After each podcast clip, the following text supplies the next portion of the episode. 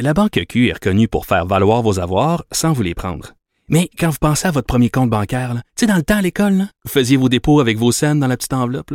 Hmm, C'était bien beau. Mais avec le temps, ce vieux compte-là vous a coûté des milliers de dollars en frais, puis vous ne faites pas une scène d'intérêt. Avec la Banque Q, vous obtenez des intérêts élevés et aucun frais sur vos services bancaires courants. Autrement dit, ça fait pas mal plus de scènes dans votre enveloppe, ça. Banque Q. Faites valoir vos avoirs. Visitez banqueq.ca pour en savoir plus. Oui, désolé, j'ai annoncé la mauvaise personne. C'est un peu plus tard que je reçois la ministre Sonia Lebel et euh, ben, une invitée de marque également que, que vous connaissez tous, euh, qui est là tous les semaines, Maître Sharon Otis. Bonjour. Vous ne voulez pas euh, vous lancer euh, en politique? euh? Oui, bonjour François David. Ben, mais Oh, regardez, j'ai j'ai monté les échelons tout d'un coup. J'hésitais pour quelques dépenses, mais Et là, là, je vous vois, là, on va se tutoyer là, Oui. pour, ouais, pour l'entrevue. On s'appelle Maître, mais on se tutoie. Bon, ça. Maître Otis, euh, on veut parler ce matin de... On, veut vulgariser c'est quoi un procès civil, puis comment ça fonctionne, c'est quoi les étapes euh, euh, pour euh, cheminer, puis comment ça se passe dans la salle de cours? Parce que à chaque fois qu'il y a des clients, des personnes, nos auditeurs, bon, il y a tout le temps, c'est un peu on, on le fait beaucoup en droit criminel, expliquer comment ça va se passer, mais en civil, un peu moins. Des fois, c'est une boîte mort. Commençons par la base. On va y aller dans, dans un peu plus plate au début, là, la petite procédure de départ. Bon, de la mise en demeure. Expliquez-nous ça. Bon, ben, partons de la mise en demeure. La mise en demeure est généralement la première des étapes parce que là, on parle d'un- d'un procès en civil. Bien évidemment, je ne me prononce pas, là. Les étapes ne sont pas les mêmes, là, au niveau criminel. Donc, la mise en demeure qu'on transmet, généralement, on donne l'opportunité. Prenons l'exemple, d'une personne qui, euh, qui réclame de l'argent à une autre personne, OK? Ouais. Bon, une somme due. Alors, c'est une mise en demeure, généralement, qu'on transmet via soit courrier recommandé ou par huissier ou par la poste ordinaire, ce que- ce qu'on conseille pas nécessairement. Et on laisse un laps de temps, soit 5, 10 jours, afin de permettre à l'autre partie de pouvoir rectifier la situation. Et cette mise en demeure-là est bien importante au niveau de la réception, puisqu'on commence à computer, nous, nos intérêts sur la somme à partir de la réception de la mise en demeure par l'autre Puis la mise en demeure, là, ça peut être fait par avocat ou la personne peut la faire La elle-même. personne peut la faire elle-même. Il n'y a pas aucune obligation euh, de, de, de que ce soit fait par avocat. Euh, une personne peut la faire elle-même. Cependant, bien évidemment, peut-être qu'on n'y retrouvera pas les éléments essentiels là, euh, de la mise en demeure, c'est-à-dire bon. Pour, pour quelle raison on demande cette somme-là, quel est le montant de litige, etc. Mais somme toute, euh, il y a, je, je pense qu'aujourd'hui, avec Google, avec euh, le- le- les sites euh, ministère de la Justice, etc., euh, Il y a des modèles. il y a des modèles qu'on peut trouver. Mais la, la mise en demeure par avocat, que j'appelle affectueusement la mise en demeure, la lettre de menace, Oui. euh, paye-moi, sinon je te poursuis. Euh, c'est, c'est- souvent, ça fait plus peur par avocat. là. Ben, c'est certain que ça fait plus peur et ça fait encore plus peur lorsqu'on envoie l'huissier en prime. Ouais. là. c'est lorsque ça c'est, cogne. pas, c'est ça. Euh, bien évidemment, et lorsqu'on se fait signifier soit au travail ou euh, on dit c'est, c'est jamais genre C'est pas agréable. c'est jamais plaisant, Ouais. euh, vous comprenez? Ça, c'est, c'est un signe là, de, de, d'autre chose qui s'en vient. Et qu'est-ce qui arrive après? Je- on paye pas, on, on, on Bon. répond pas à la mise en. C'est Par la suite, là, si on a un client qui dit bon, ben regardez, je n'ai pas reçu ces sommes-là pendant le, le délai imparti par la mise en demeure, à ce moment-là, on prend une demande, une demande introductive d'instance devant la cour. Euh, il faut, euh, il faut euh, savoir les montants qui sont en jeu, c'est-à-dire est-ce que on va la prendre euh, devant la division des petites créances, 15 000 dollars et moins, ou à la Cour du Québec et ou à la Cour supérieure. Ok, donc euh, il faut voir, mais cette demande introductive-là d'instance doit être signifiée via un huissier, ça c'est certain, et il laisse un délai de 15 jours à la partie adverse pour pouvoir rectifier ou pallier à la situation. OK, mais là, c'est officiel, ça. Il y a un numéro. c'est- Il y a un numéro de cours qui est attitré et, euh, par exemple, dans le district judiciaire de Québec, on va avoir un 200-17, Mhm. c'est en cours supérieur, etc. Puis, euh, le huissier, lui, il va aller faire la signification. Alors, il y aura un procès verbal de signification qui, euh, lui, est également officiel, vous comprenez. Euh, les pièces seront déposées, les pièces euh, dont on fait référence dans la demande introductive d'instance seront également versées au dossier de la Cour. Donc, on aura une copie au dossier de la Cour, une copie chez monsieur et madame qui ne payent pas. Donc, à ce moment-là, on leur laisse dans l'avis OK, avis au défendeur, un délai de 15 jours pour pouvoir rectifier la situation ou de s'entendre ou de euh, donc aujourd'hui là On appelait ça comparaître. Ça veut dire ça prend dans soit le un temps, avocat. dans le temps, Ouais. dans le temps. Maintenant Ah, là là, que je vois que je commence à être vieux. la comparution là euh, depuis le nouveau code de procédure civile là, qui est entré en vigueur le 1er juillet euh, le 1er janvier pardon 2016 euh, on parle plus de comparution mais euh, d'un avis de représentation Euh, donc. Mais là, si on fait pas ça, qu'est-ce qui arrive? ben, si on fait pas ça, euh, ce qui arrive, on peut établir aussi un protocole de l'instance, mais si on ne fait rien, OK? On a une inaction totale. À ce moment-là, euh, la partie qui a entamé les procédures peut euh, recevoir un jugement par défaut. Jugement par défaut, ça veut dire ce ce qui a été demandé est octroyé, Est octroyé. sans contestation. Sans contestation. Ça, c'est le rêve des avocats. C'est Ben, le fun. ça. on aime beaucoup Ouais. ça. Euh, et euh, nous, on a à déposer le tout généralement là. euh, à moins d'exception là, devant le greffier spécial. Donc, on a le, le projet de ju- on, on, on soumet un projet de jugement, on reçoit ça généralement dans les jours et ou semaines à venir et par la suite, là, on doit attendre euh, euh, pour l'exécution du jugement. On donne un, un- un délai de 30 jours, c'est-à-dire le délai d'appel euh, pour lequel on ne peut pas ex- euh, exécuter, Exécuter. mais par la suite, on peut donner un mandat à un bon huissier Ouais. de d'aller faire son travail et de nous dresser euh, un procès verbal de saisie OK. pour voir voir que et aussi c'est possible aussi que même si la personne ne s'est pas présentée, on peut par suite à l'obtention du jugement par défaut, on peut, euh, dans le fond, euh, enjoindre la partie adverse de venir euh, être interrogé, on appelait ça anciennement OK. 500 euh, 543, sur les biens qu'il détient, ses actifs. Savoir ce qui se passe Pour savoir euh, pour la- l'argent. Oui, les Mais- comptes bancaires pour aller faire des saisies en main tierce, euh, pour Mhm. aller savoir, bon, euh, est-ce qu'on a un auto, est-ce qu'on a une hypothèque là-dessus, est-ce qu'il est le- le- la maison, est-ce que c'est hypothéqué également? Donc, pour voir, grosso modo, où est-ce qu'on peut aller rechercher. Aller chercher euh, notre montant dû. Mais là, si euh, quelqu'un qui l'a échappé le délai, il y a moyen de rétracter le jugement aussi. Ben, ça dépend, parce qu'il faut avoir quand même une bonne raison, OK? Pour la rétractation de jugement, c'est-à-dire qu'une personne qui, je sais pas, je vous donne un exemple, là, bon, euh, la signification s'est fait pendant que monsieur était en vacances.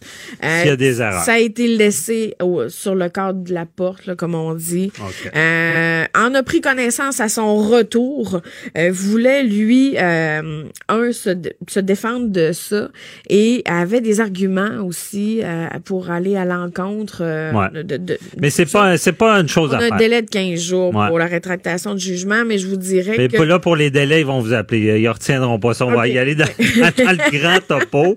Euh, après ça, euh, bon. euh, aussi, si on a une entreprise, puis on est poursuivi, on peut pas se représenter seul. Non, non. Le code de procédure civile là, prévoit que euh, l'entreprise, la société, euh, doit être représentée par avocat. OK. Donc, euh, ça, c'est... c'est, c'est, c'est, Bon, c'est clair. Oui, ça, c'est des clair. privilèges des avocats, c'est des procureurs, donc, parce que... On dit plus procureur, on dit avocat. ouais, c'est ça, code. avocat. Ah, bon, ça, tout change. Et c'est pour ça que ça s'appelle avocat à la barre. c'est ça.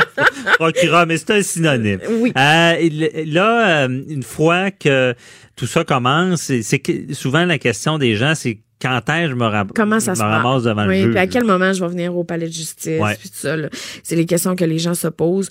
Je vous dirais que au départ, on a établi un protocole de l'instance, donc tout dépendant du montant en jeu, ok, on va prévoir soit des interrogatoires avant défense. Donc, ça se peut que le, le client doive se présenter au palais de justice pour être interrogé, mais ce n'est pas des interrogatoires qui se font devant le juge. Ok, on est assis avec l'avocat de la partie adverse. Des fois, la partie adverse est On est représenté, par exemple, par, par avocat. Notre avocat va être là au à côté de nous.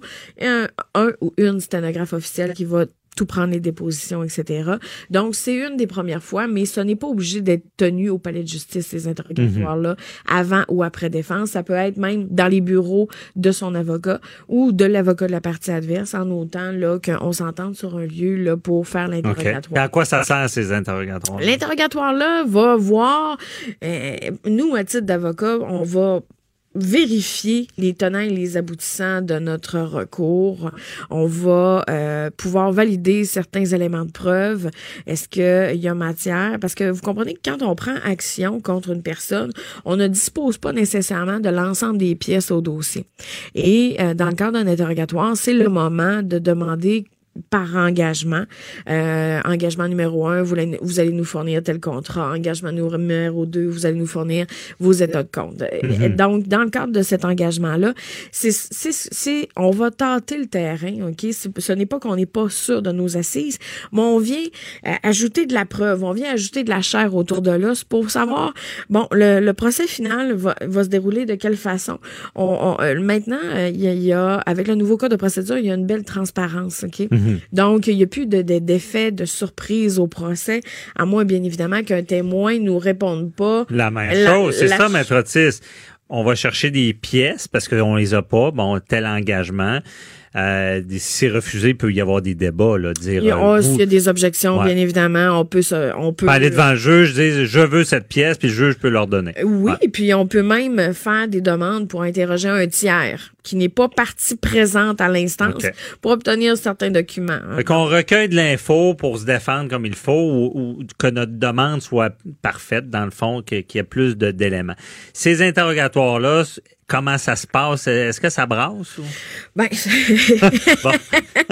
le rire veut tout dire. Ça dépend c'est qui qui l'a fait, mais je vous dirais que euh, la courtoisie est de mise. Je vous dirais, ben, je vous cacherai pas qu'il y a des dossiers pour lesquels ça brasse beaucoup, là, OK? Mm-hmm.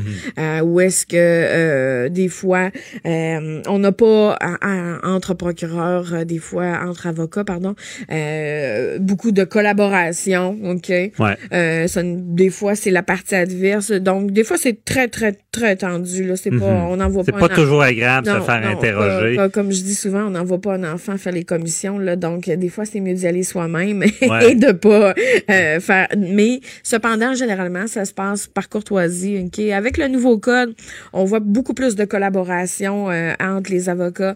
On voit plus de transparence, euh, on voit plus de respect, on voit plus, on s'en va vers ça, on, on tente vers ça pour Mhm. Parfait. bien évidemment ramener les deux parties euh, pour Bon, on cherche tout toujours des solutions malgré les, les chicanes.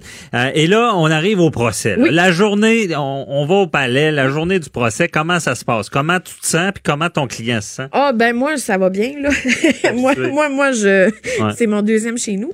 Mais Bon. euh, pour les gens, je peux comprendre que et c'est pour ça que moi je ne fais jamais arriver mes clients à la dernière minute. Mhm. Si le procès est à 9h30, je demande toujours à mes clients euh, d'arriver vers 7h30, 8h pour qu'ils voient qu'ils tu sais, qu'ils se qu'ils se sentent bien dans les lieux. Mhm. Parce Euh, que c'est beaucoup de stress pour ces c'est gens-là. beaucoup de stress. Le stress est palpable même. Là. Des fois, quand on arrive au palais de justice, des fois, il y a les, les caméras, vous comprenez, pour des dossiers qui sont criminalisés. Euh, Ouais. euh, donc, euh, tu sais, c'est... C'est c'est- plus chaud. Puis, pour une personne qui n'a jamais été au palais de justice, c'est un c'est une expérience qui peut euh, faire peur. euh. Ouais. ça peut, euh, c'est impressionnant là. Et donc, euh, on, on sait pas trop comment euh, témoigner. Moi, je dis bon, regardez, c'est moi qui vous pose les questions, mais vous regardez toujours le juge quand vous répondez aux questions. Il y a des objections nous euh, en, pendant le procès, donc euh, il faut toujours, euh, donc il faut expliquer comment le déroulement, mais il faut, je vous dirais que la, la, la, la- le nerf de la guerre est la préparation du client, ok? un, un client qui est bien préparé, qui qui qui, qui s'est fait, euh, qui qui a beaucoup discuté avec son avocat, on le voit. Mais comment ça se passe à la cour? On fait des interrogatoires, ok? Des fois, on décide de verser ou pas les interrogatoires qu'on a tenus avant ou après défense au dossier de la cour. Donc, on a déjà un travail de fait, ok? Ouais. On y va sur certains éléments ou par la suite, suite à l'obtention des engagements, des preuves supplémentaires qu'on a demandées en cours de route. Là, on va vérifier certaines choses. Mhm. Euh, donc, c'est interro, contre-interro, ré- réinterrogatoire. Donc, euh, le demandeur commence sa preuve en défense euh, par la suite fait sa preuve. Quand c'est preuve close de part et d'autre, à ce moment-là, on assiste là au Au plaidoirie, plaidoirie. au plaidoirie Le des show. avocats. Ben, je vous dirais que C'est là comme- qu'on convainc. là. Ben, Avant, on pose des questions. il faut convaincre le juge, vous comprenez, parce que premièrement, c'est lui qui prend les décisions. Hein? Donc, euh, nous, si on est là avec le client, c'est que généralement, en tout cas, on est convaincu, mais euh, c'est le tribunal euh, qui prend la décision. Donc, à ce moment-là, on fait un retour sur les faits qui ont été euh, divulgués lors de Les interrogatoires. des- du- bon, Ouais. monsieur le juge, euh, vous l'avez entendu tout à l'heure, monsieur Untel est venu dire que... Fait que nous, on y va et on sort ce qui est pertinent par rapport aux éléments de preuve qu'on doit Mhm. prouver pour avoir gain de cause. OK. C'est là qu'on on, on- plaide la jurisprudence des cas similaires Ouais, pour, ouais. On dit des qui, qui décisions. nous appuient, des décisions. Des décisions, une jurisprudence, c'est un courant Ouais. clair là, de décisions là, qui vont dans le même sens, mais c'est là où on, on, on parle de décisions, mais des fois, il n'y en a pas de faits similaires. Mhm. Des fois, on est... euh, des, des, des, des fois, il faut être, faut être avant-gardiste un peu aussi. Le droit tend à évoluer. Donc, euh, on va chercher des éléments qui viennent appuyer notre cause des causes qui se sont déjà passées. Euh, c'est tout le temps qu'on avait. Très intéressant. On a bien euh, résumé ça, Maître Otis. Donc, euh, on se reparle, euh, Maître Otis, la semaine prochaine pour une autre euh, chronique. ça Bonne marche. journée. Bonne journée. Restez là, la ministre Sonia Lebel. On part du palais de justice de Robertval.